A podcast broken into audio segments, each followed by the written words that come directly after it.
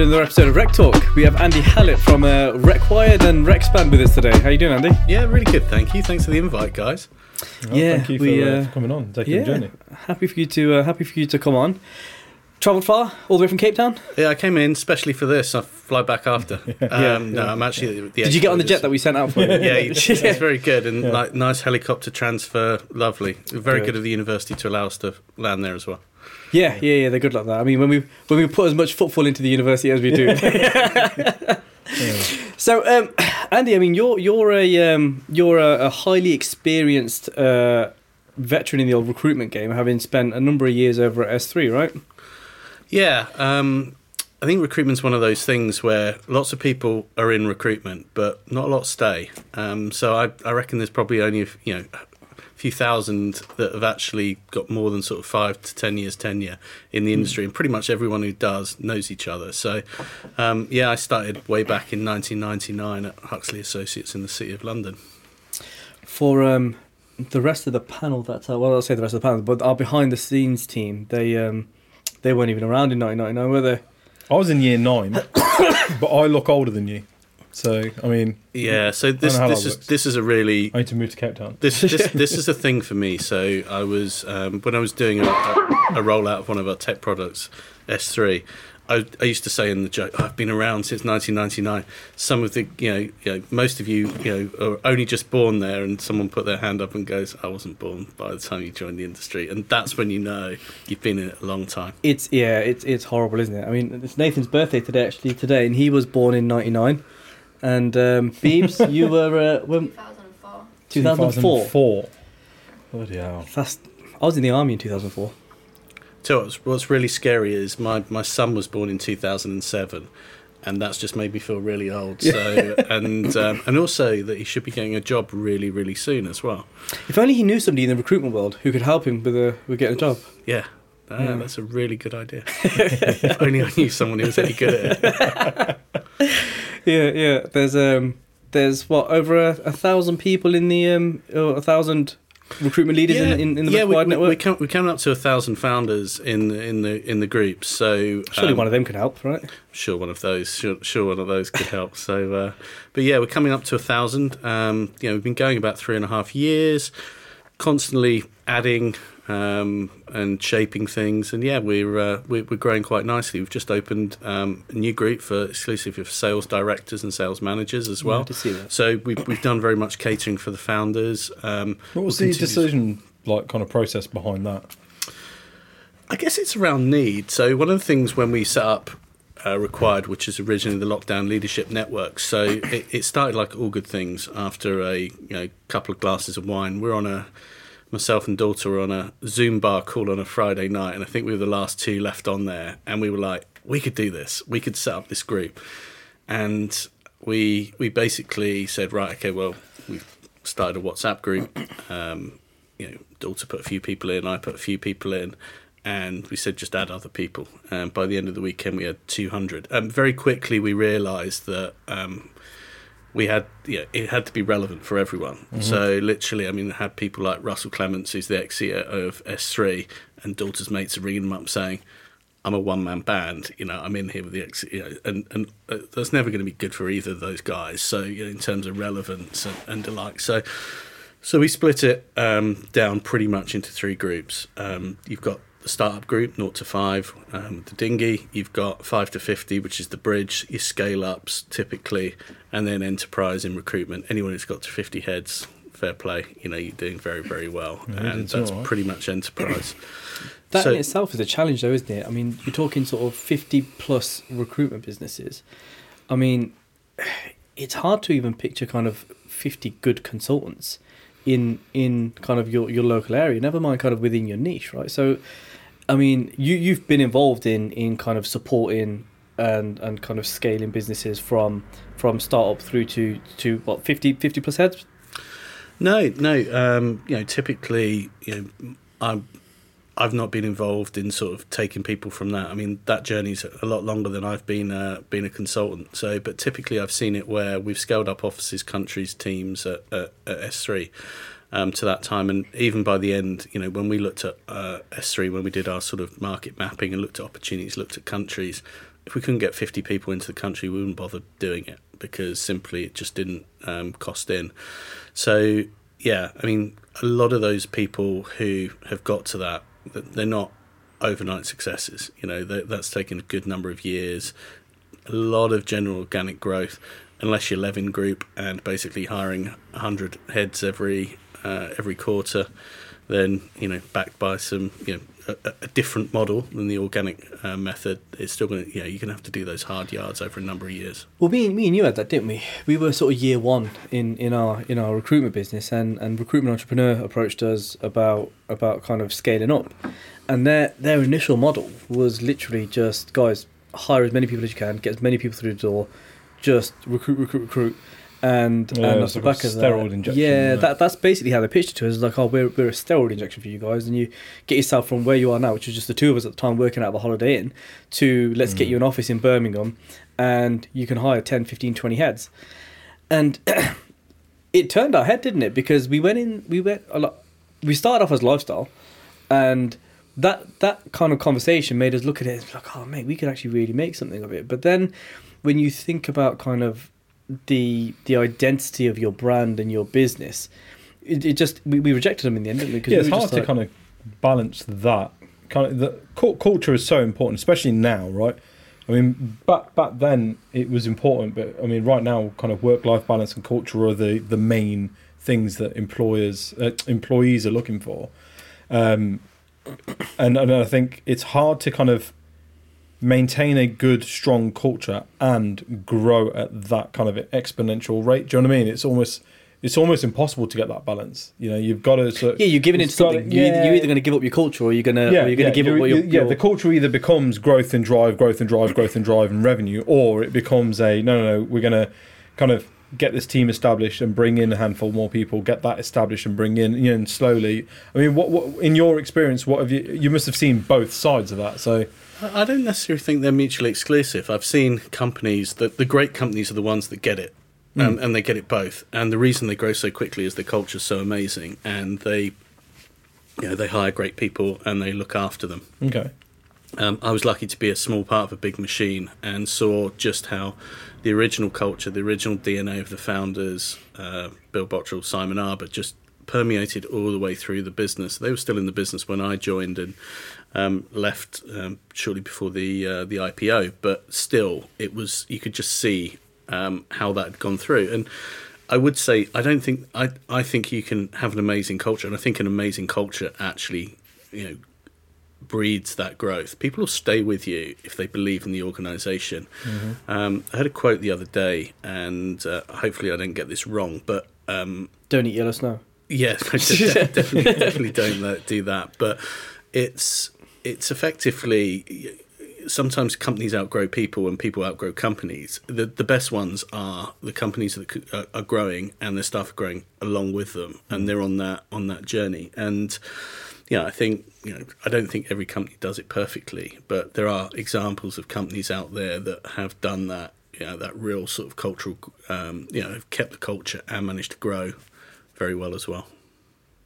So if, if I may if I may recruitment business owner of um, let's say sort of four or five years, I'm I'm either a let, let's t- t- take like a a one director business who who has kind of grown and maybe hired two or three people.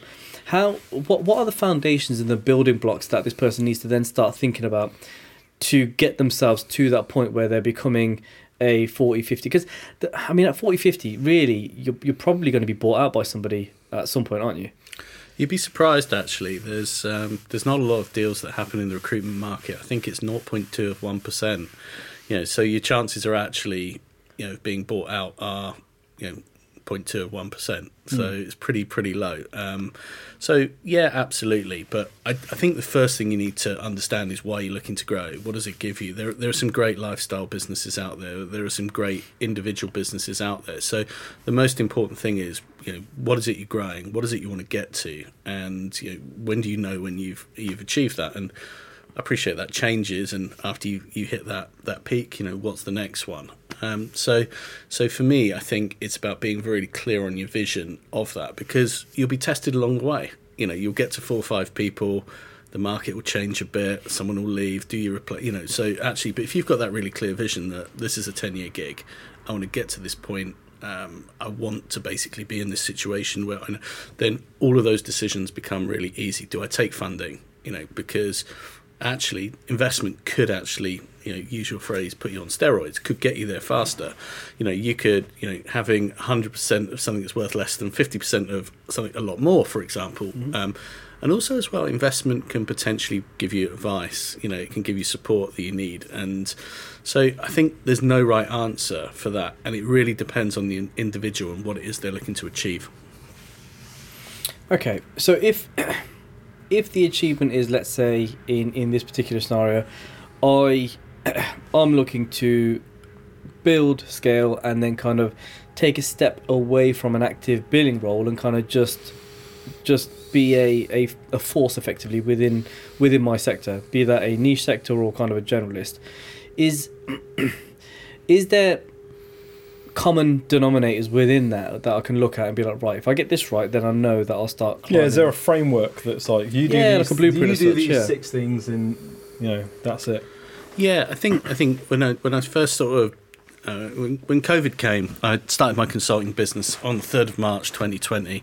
I think when I actually started sort of you know ramping up the business, it was like this you know uh, two days before lockdown, and I got locked down in in the United Kingdom, so I was due to go back and um, and, and, go and you know, live in Cape Town. But um, yeah, I couldn't. Um, I wasn't a resident, so uh, I got barred for eight months basically. So I had nothing to do but start the business, and also as well, no one's spending any money, so no one's going to pay for you know. So what I did was just give away my time. I paid it forward, and I spoke to as many people as possible. And it's probably the best thing I did because you know Andy, who worked at a three thousand man business, what's he going to know about you know a company that's one or two people um, hasn't walked in my shoes and they were absolutely right.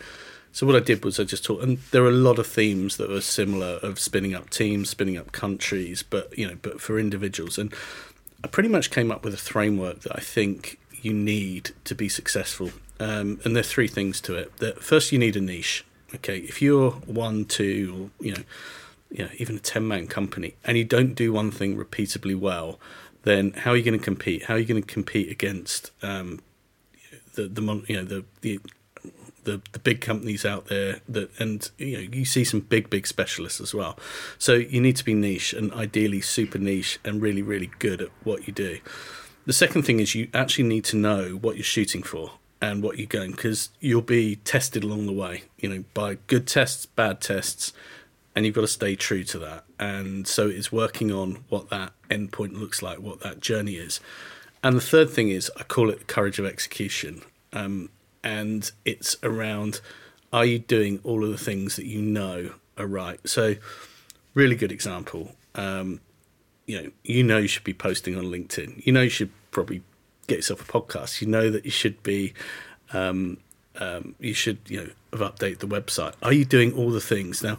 Most people gravitate towards the things they enjoy doing. They mm-hmm. don't do the hard yards and the dirt. You know, they'll it, it's those things. And and I, I remember it, and I remember it for me actually. I'm like, you know, I'm my own business. I can code a little bit. I'll do my website. I'll do something simple. And I was about, I was a month in. I'm like, you know, I'm just not going to do this. I'm going to pay someone to do it because I know I'm not going to get round to this. And I know if I was advising me, I'd be like, you're a consultant, Andy. You know, you, you want to show your credibility statement, and currently you haven't got a website. So, okay, I need this and do it. So, so for me, it's that you know, courage of execution that actually doing the things you need to, you know, that, that, that, that may not often be comfortable. So, if I would always score a business when I'm speaking to someone in a startup, those three things clarity of proposition to their customer, clarity of where they're going, and lastly, that you know, are they actually doing those hard decisions? Um, just before we started, you were you were sort of saying around, um, you know, people starting up their businesses. Typically, people. Um, th- the other thing I find as well is that most people who've been good recruiters can start a business. They can start one. They can bill. Um, they have what's called I describe as an away from motivation. So typically They've left an organisation. They've either done it because they want to earn more money, or they didn't enjoy the environment, or they've been made redundant or something's forced them to do that. And they sit there and they bill and they work hard and they you know they, they get going. And because they've got to pay the bills you know they've got to put food on the table. Um, you know and they've got to get back to where they were. It's like and then the big issue actually is then when it's ah and now what?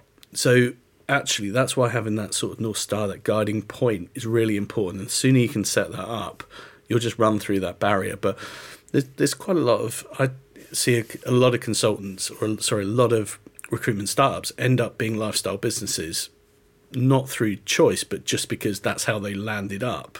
If you to ask them then if you could scale it would you? I think some of them would. Not everyone would and that's also fine.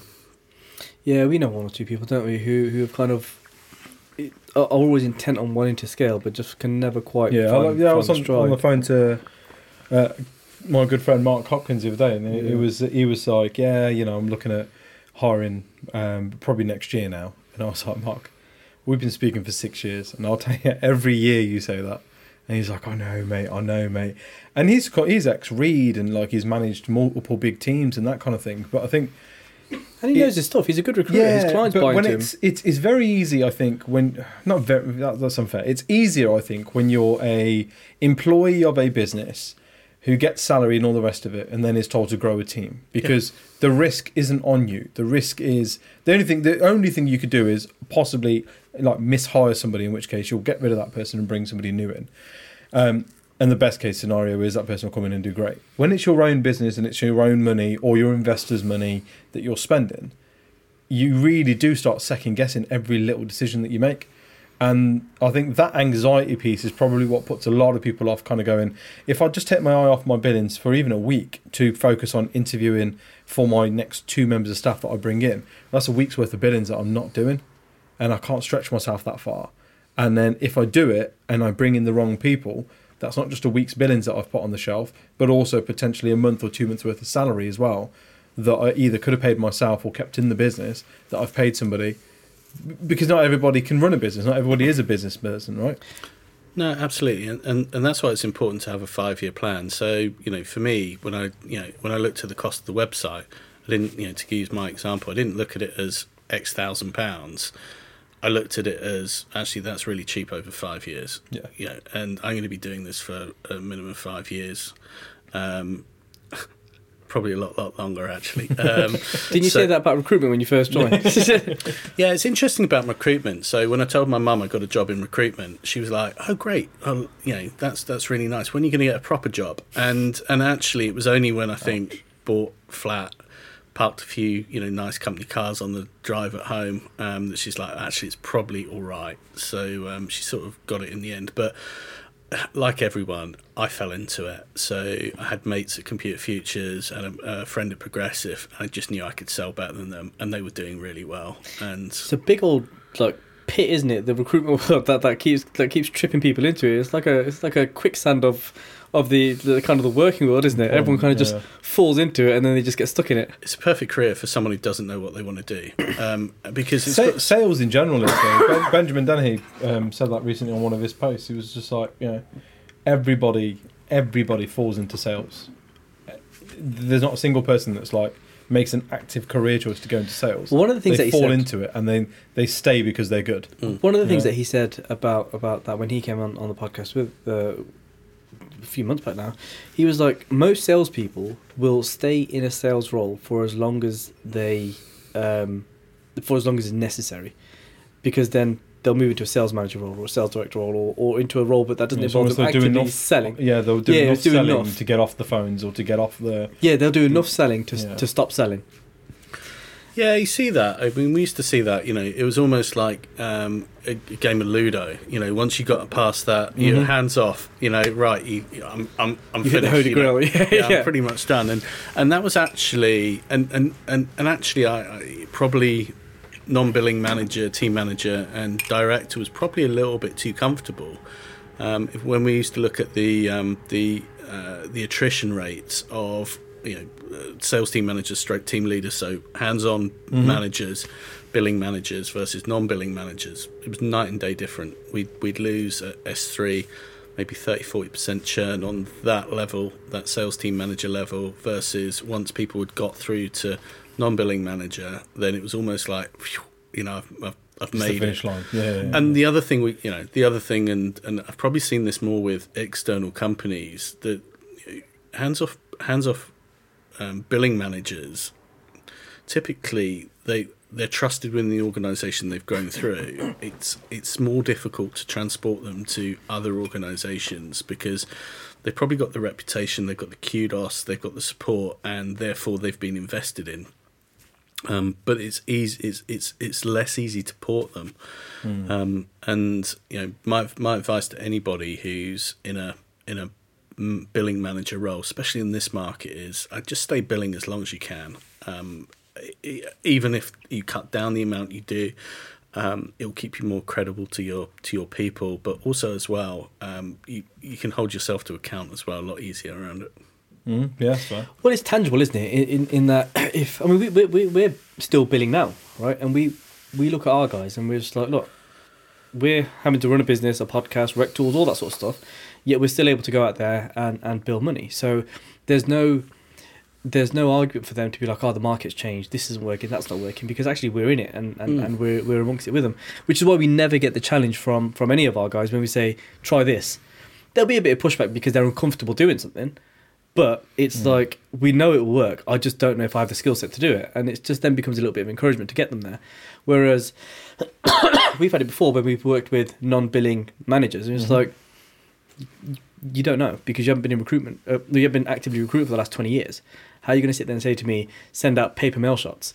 And how are you going to sit there and say you need to run these reports and do this report and whatever? And it's just like that doesn't work in today's world. No, I think I think, and I mean the job's changed so much. So when uh, I was I was talking yesterday on a podcast, and you know they're saying you must have seen a lot of changes since '99. And actually, the thing that hasn't changed is it's still about the relationships, the methods, and the mechanisms of how you do it. The 360 role is just so much more complicated now. Um, you've just got to be so much more organised, and and actually, I think. Um, it's not as much about sales these days it's about organization and discipline whereas i think sales can get you by you know a good salesperson will always win through a good organized disciplined person will always get through if you can combine the two they'll be your top billers Yeah. um, but I think I think more and more it's actually it, it's actually around that organisation, that management, and yeah, process um, because it, it's it's becoming more of a process role. It's it's more you know when I first started. People didn't always get the concept of recruitment. Well, you actually pay people to find people. When you just put an ad in the paper like everyone else, you know. So it was actually Think about when the first It- time you heard about Rec to Rec, that would have blown you away as well. So hang on, recruitment companies who are paid to find people have to pay somebody to find their recruiters.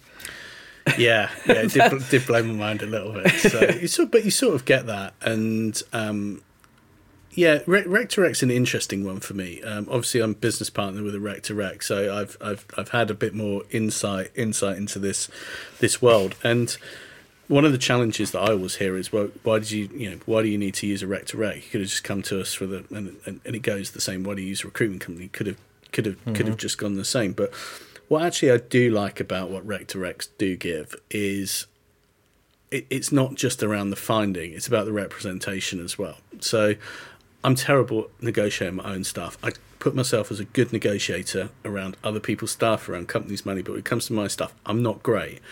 So I'd love to be represented by someone who I knew was in my corner trying to get a bigger fee for themselves. Yeah. And so I do I do sort of get that it's it's about that. But yeah, it was a bit of a foreign concept when I first There's, a, there's there's loads of when, when rec to rec's done right. There's loads of benefits to it, isn't there? Hmm. In, in the know, as And a recruitment business owner, I, yeah, I could go and find my my own biller, but that's time and like And I mon- have to money away from your yeah, desk, yeah, right? that- yeah, that's time Yeah. I have to set aside, um, which I'd much rather give to somebody who is already two or three steps ahead because this person already has a network of people, uh, you know, a bank of registered candidates that they're working with actively at the moment, or a, you know, a, a kind of passive list of candidates who, for the right thing, would move. But Just- actually, you're already two steps ahead, aren't you? So why, why, you know, and, within our industry, we should be advocating the use of, of outsourced services anyway, because that's Mm. what we are. right? We're, we're an outsourced service as recruiters. So there's no reason why we shouldn't buy into what what Yeah, I always find that funny when you got an agency recruiter, or an agency business owner that's all like, "No, I don't use Rec to Rec," and it's just like, it's just such a weird mentality. How do you sell your business then? Like, you know, oh, I don't use agencies. Uh, I don't use agencies. You know, it's just yeah, yeah. You're an outsourced service that won't use an outsourced service. Yeah. Makes very little sense. So Andy, going back to your, your framework then. So obviously we've got the North Star then. So the recruitment businesses, excuse me, the recruitment business is looking to um, grow over the next sort of four or five years, and and I've got a plan in my head that. Um, I don't know. My, my, my reasons for growth is that I want to make my industry a better place. I want to I want to hire a few people. I want to get myself to a point where I'm now leading a, a reasonable sized business and, and that, that gives me my kicks, right? So my reasons for scaling are, are exactly that. So I've got my North Star. Now having that kind of goal isn't isn't kind of the that's almost a target, right? What's what's the steps that I need to then start putting into place to, to start putting myself in a situation where I can achieve that? Yeah, so along the way, you you've got different inflection points. So you know, the, the, there'll be around the you know, at what point do I get an office? At what point do I hire? At what point do I you know do I, do I if I if I'm doing contract, do I do perm? Do I if I'm doing permanent, do I do contract?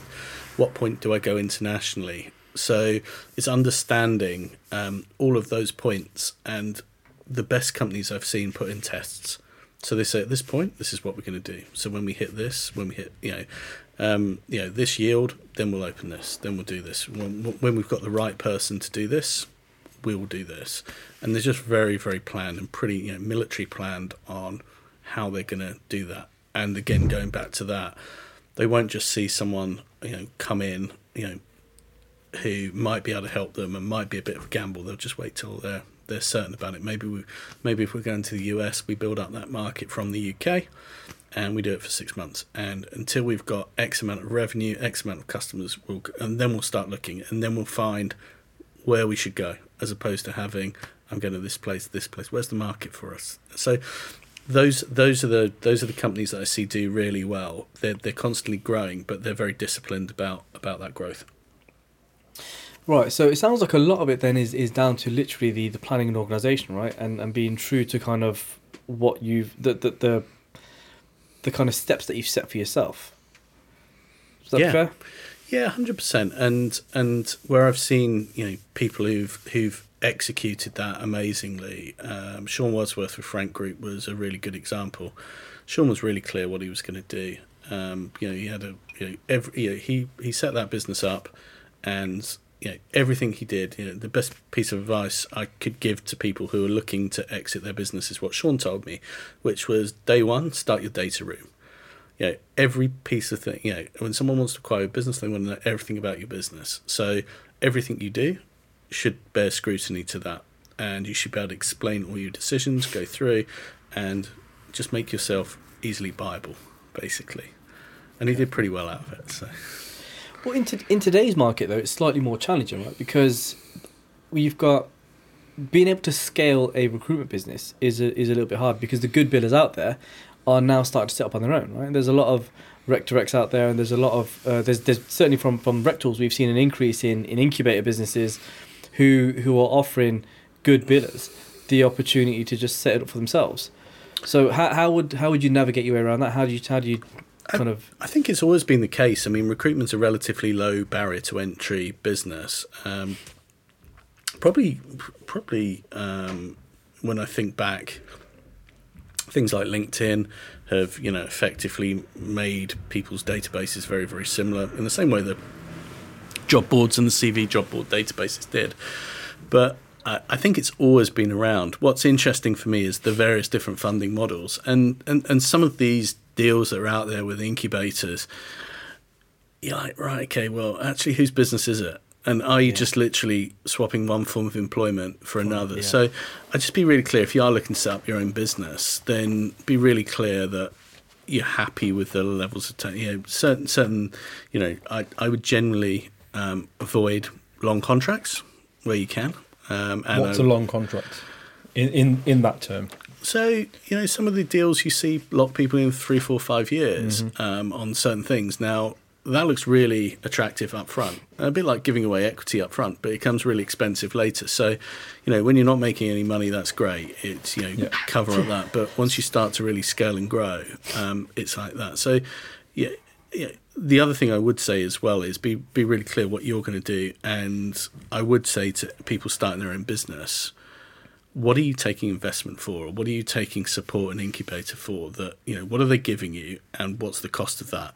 So if you actually had to just take out a loan and pay that cost you know what would that be versus you know, that so mm-hmm. you're saving equity you're saving you know revenue turnover for a, for a, for a number of years. And also, what, what a lot of not a lot of recruiters know about is is that there are things like invoice finance and invoice discount available for for them to to fund their their temps and and be able to get cash flow in quite quickly. So your your investment into your own business isn't actually that high, short of your own base salary. Because really, what you're looking at is if you want access to a job board or LinkedIn Recruiter or something like that, a couple of thousand for the year would probably get you covered with some with some advert access. Hmm. But there's so many free to use softwares out there as well, because you don't need a big fancy CRM. You there, there's there's loads of good free to use ones, and actually, you could probably run it off an Excel spreadsheet to yeah, but the yeah, the gen- general trend is that you've got a a big biller sat in a big business that's used to using a certain tech stack, and therefore almost convinces himself or herself that they need that tech stack to continue those billings. Um, and because it, it's almost like they can't distinguish between, you know, the the, the over reliance on the tech stack. Well, Whereas yeah. historically that wasn't the case because I mean there's been a boom in RecTech and, and, and sort of the amount of technology that's out there, automation that's out there. Um, historically, it was a lot easier to be like, no, all I need is my phone, my laptop, and I see somewhere to dump my data, and I can do this. Now it's a lot more like, well, now I need an outreach uh, outreach plan. LinkedIn, I can't do it without LinkedIn. I can't do it without a job board. I can't do it without a, a CV database.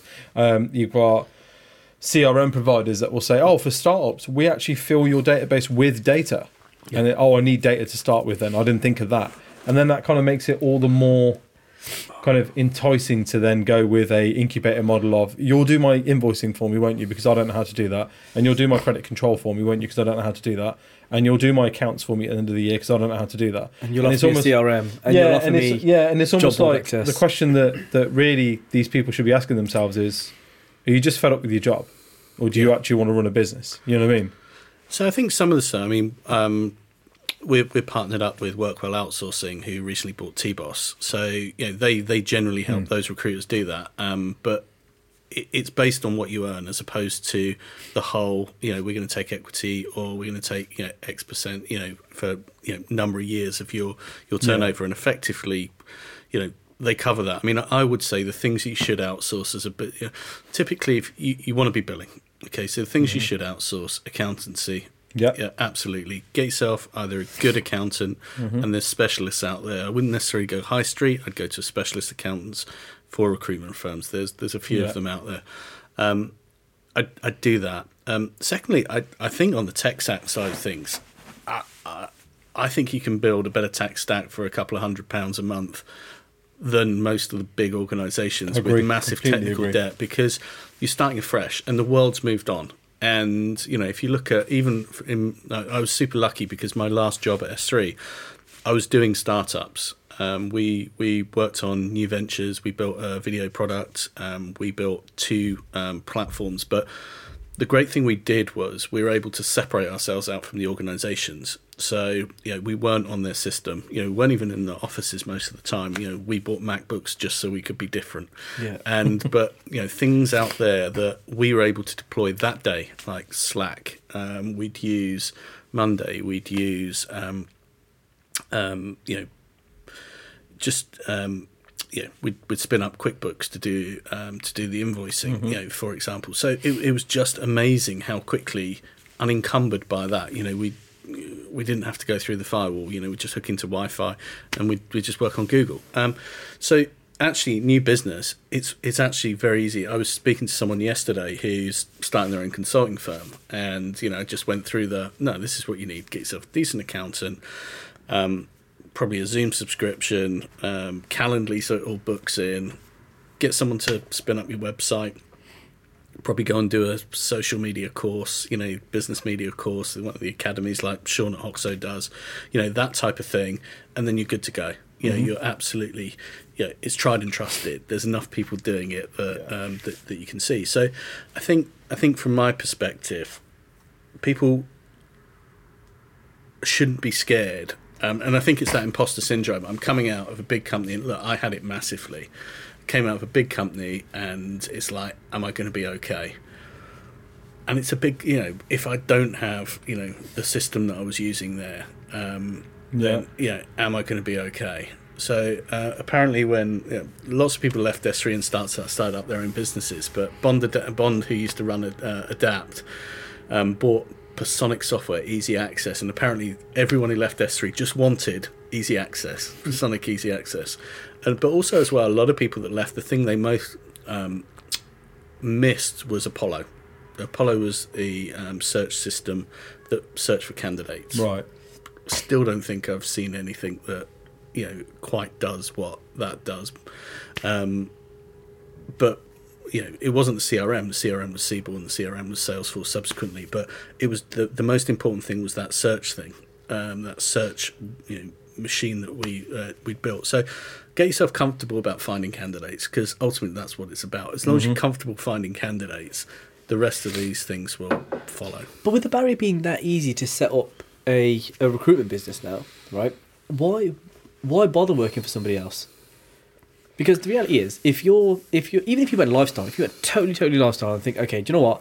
I'm going to open up a business and I'm going to work half nine after I drop the kids off, and I'll finish at three o'clock so I can pick the kids up, or I'm just going to do the odd hours here and there. I'll still earn as much as what I'm earning um, where where I currently am. Insert big business here.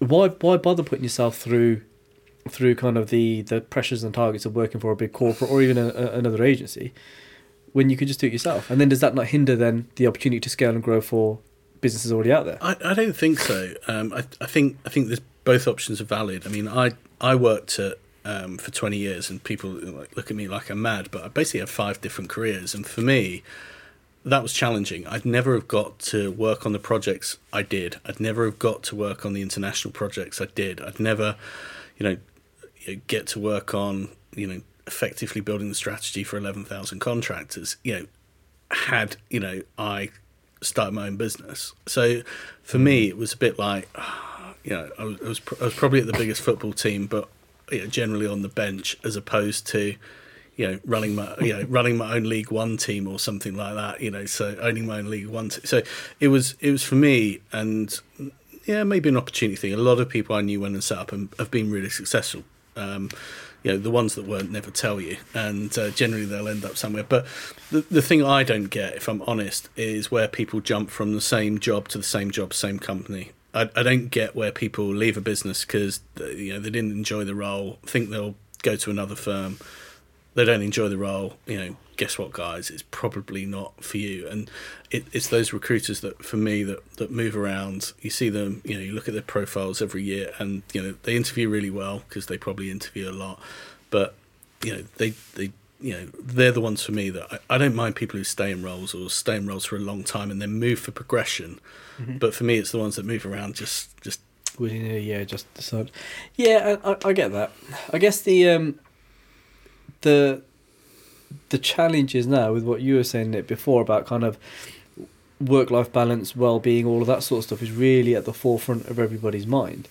So is it possible now for for an agency to kind of bring bring about the right level of talent to to get themselves to a point where they're like right I can now scale and grow. I can get to 50 I can get to enterprise I can I can get to a reasonable size for me to be able to to kind of achieve the things personally financially however they want to do it based on on the talent pool that's out there is, is is that possible still now or do you think that part of the market has started to dwindle away No, I think it's really possible. I mean, there's there's there's examples all over our groups of people who've done it, so it is possible. I guess if I'm to say what marks them out is they're really clear on their they're really clear on their, their strategy. They're really clear on what they do. They're they're very sophisticated in how they hire, and they're just very good at what they what they do. But um, most of those have grown organically as well.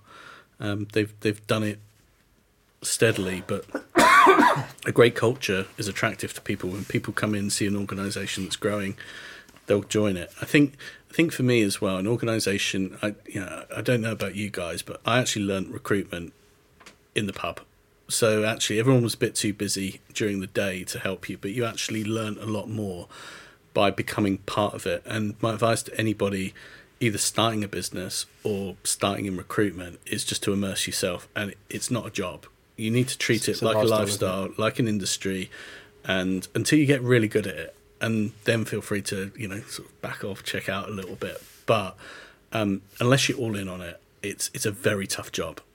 And you've you've, you've got to you've got to enjoy it. Okay. Yeah, and I think that touches on your point at the start, isn't it? Where people fall into recruitment, generally speaking, and there's very few people who stay in there for 5, 10, 20 years Yeah.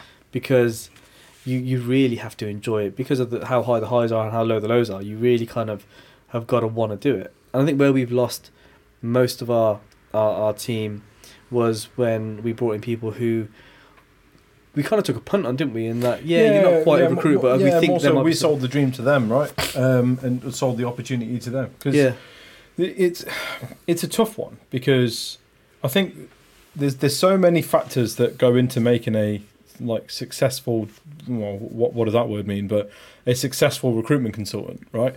In the I, I joined recruitment and I had a ton of debt. We'd just got married. I had like I, I wanted to we were planning a family you know and my motivators were right. I get to work in an office Monday to Friday, nine to five or half eight till six, whatever it was back in where it was, and it's uncapped commission, and that was my driver. I could have been selling goats. I could have been selling cars. I could have been selling yachts. I could have been selling people. It did not matter to me. What mattered to me was, is this a vehicle for me to be where I am now and get out of the the overdraft cycle and the credit card loans and all the rest of it? Is this is this my route out? And for me, it was. And then as I went through that, I was kind of like, oh, hang on, I actually quite enjoy being in a position where I've now cleared off uh, cleared off what were my liabilities, and actually I'm having I've got money in the bank. That's a rare feeling.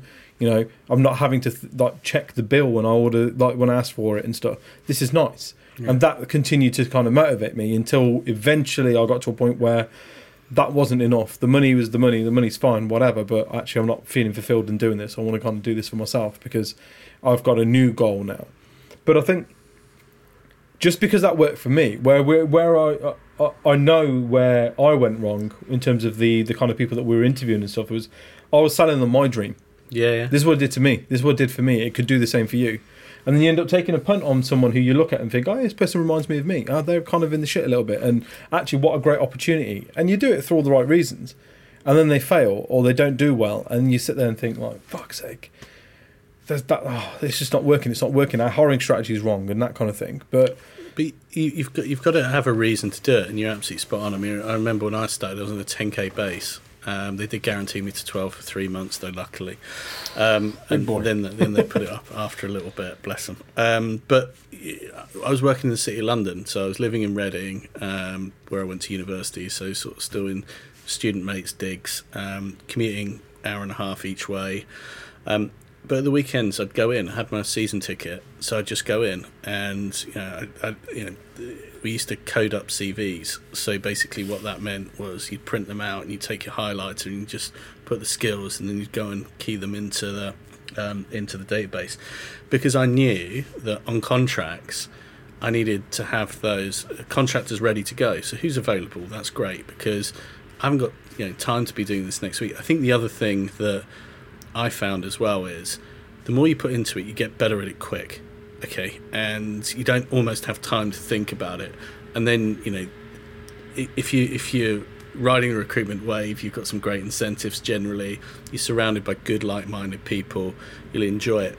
The dip for me probably came where I was uh, you know, probably earning the most amount of money. Um, probably I'd come off a quite a big success, and then you know people started to leave, and then suddenly it's like, oh, I've got to rebuild. And I think the difference for me is that I just had always, you know, had great managers. I, I really did. I mean, I, I was hired by a guy called Mike Smith, who was utterly amazing. Um, he was he became UK director. Um, Gary Elden, obviously at Huxley. Scott Fulton was my first manager when I started Huxley Americas.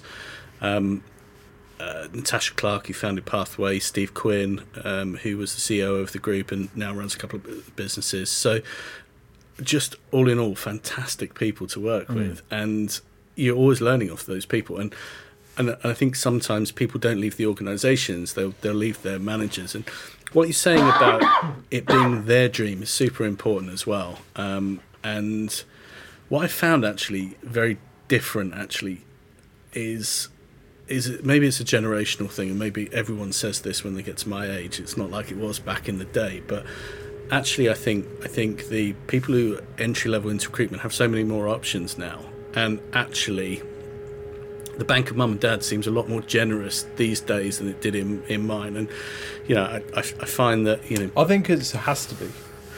yeah, uh, It, it has to be. but but yeah, people can't rent or they can't. But you know, the, the number of my advisories, you know, consultants been there six months, hasn't quite worked out. Sort of, you know, had the little walk around the car park or you know, Yeah, maybe yeah, the yeah. formal thing, and they're like, "Oh, that's fine. I'm just going to go travelling then." You know, it's like right, okay. You know, it's like they don't. You know, so I, I would. What you talked about was right. You know, what do, what do people need the role? Why do they want to do it? Because it will get tough. Um, and you know, I was lucky that when it did get tough for me, and when I wasn't enjoying it, I had some you know really good people who spotted that and moved me into a role where I was going to enjoy it. And actually, you know, I wasn't enjoying it. I don't think people are enjoying me. Yeah, yeah, so yeah. I was lucky that they. See, we tried this, and even then, it doesn't always work out, does it? We we took we've taken people and gone right. This isn't quite maybe doing it for you. Let's put you onto this type of desk, or in fact, let's move you away from recruitment and put you onto this sort of. or move you into And then eventually, because- that, that yeah, that route is essentially like out the door, you know. Because it's Yeah. like, look, I think and, the- and, the and you're right. They don't seem as. I mean, when when we were that age, if if I lost my job, which I did a number of times, I was devastated. Whereas they just don't seem to be that bothered. But I think there is a reason for that. I, th- I think there's it's a lot. There's a, it, there's a lot more to it. It's a lot more nuanced, isn't it? Which we've we've talked about on other podcasts and stuff. Yeah, I think look, the, the the truth of the matter is you, you hit the nail on the head in that you've you've got to want to do recruitment. It's it's too I mean, nobody wants to do recruitment. no no but Not even recruiters want to do recruitment. no but That's why they don't pick up the phone. No but uh, but this is the point though. The ones that don't pick up the phone, they don't want to do it. Yeah. There, but there are there are good consultants out there, and there are people like Steve Guest, for example, who still is an, an active recruiter, having achieved what he's achieved and doing what he's doing. He could have quite easily been like, "Yeah, do you know what? Gloves are off now. I don't need to do it anymore. I'm Well, gonna we still do it. I'm gonna hang up my my, Yeah, my we, we mobile still do phone." We run. We, we still run active desks. but that's Not because, we we, have to, because we want to. we enjoy it. Because we could easily just be like, oh, do you know, what? no, no, we'll just hire somebody else in and, and, and I'll, I'll- I'll just manage them a bit closer or whatever. We do it because we enjoy doing it. But yeah, Re- I just- recruit, recruitment's probably one of the easier jobs that I had. Um, you know, I Yeah. worked on a farm. You know, I was a paper boy. You know, I worked in retail. You know, at least you don't have to work Saturdays in recruitment. yeah. I So- thought until genuinely until he phoned me right because he so we, we worked in banking together right and he left and, and, and kind of stayed in banking eventually went into into recruitment.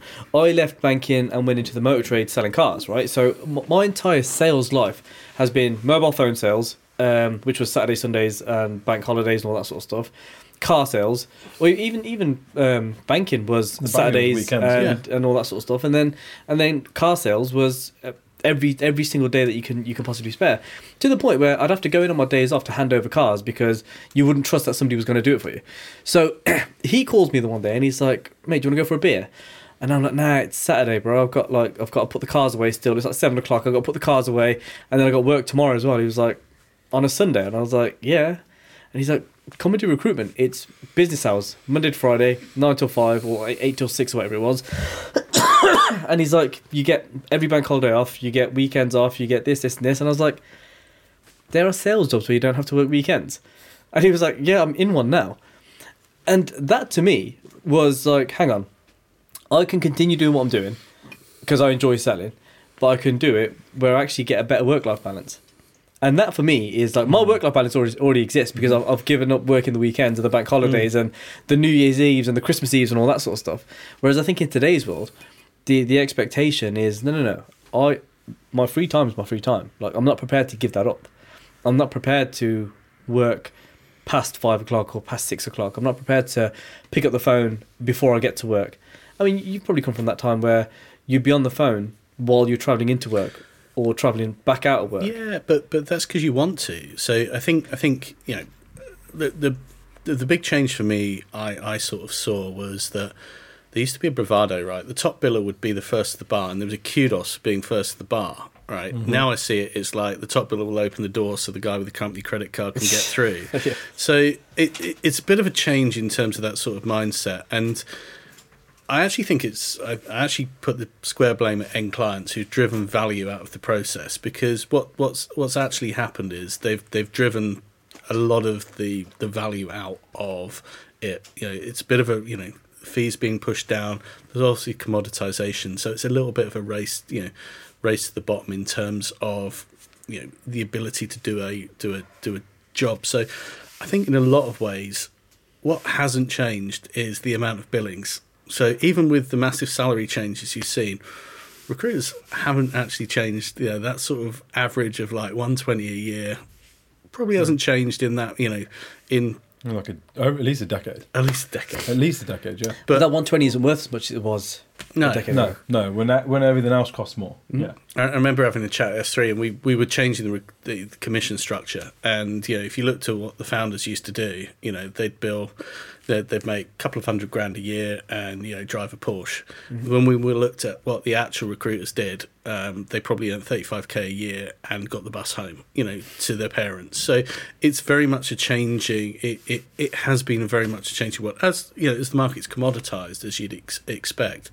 that's why the best companies and the best billers are generally the ones that find that blue ocean or find that niche, find um, generally that area of expertise where they're not up against everyone else, or you know, if they are, you know, they're very credible and it, it's not as congested, not as, and and that's why you've seen the gold rush to to the states. You know, people have you know started their businesses in the states. My advice to people would be definitely look at the states you know, why wouldn't you? The fees are higher. Um, the you know the the opportunity is big. The competition isn't there. Don't get me wrong. It's not easy. It's it's really really not easy. But But it's not easy here either. But from a right? market- it's But certainly not. It's, it's sort of there's just more opportunity. It there's a lot more people, there's a lot Yeah. more businesses, and there's a lot less of us. yeah, So it kind of makes sense not to. Yeah. But there, and to be honest, there, there's a lot of people leaving the recruitment industry altogether as well, though, isn't there? Hmm. Like, there's some really experienced recruiters that, that we know of. I mean, the, the likes of Dave Birch, for example, who was a who was a really experienced recruiter for some big, big brands like Michael Page, Rob Walters, these these sort of businesses.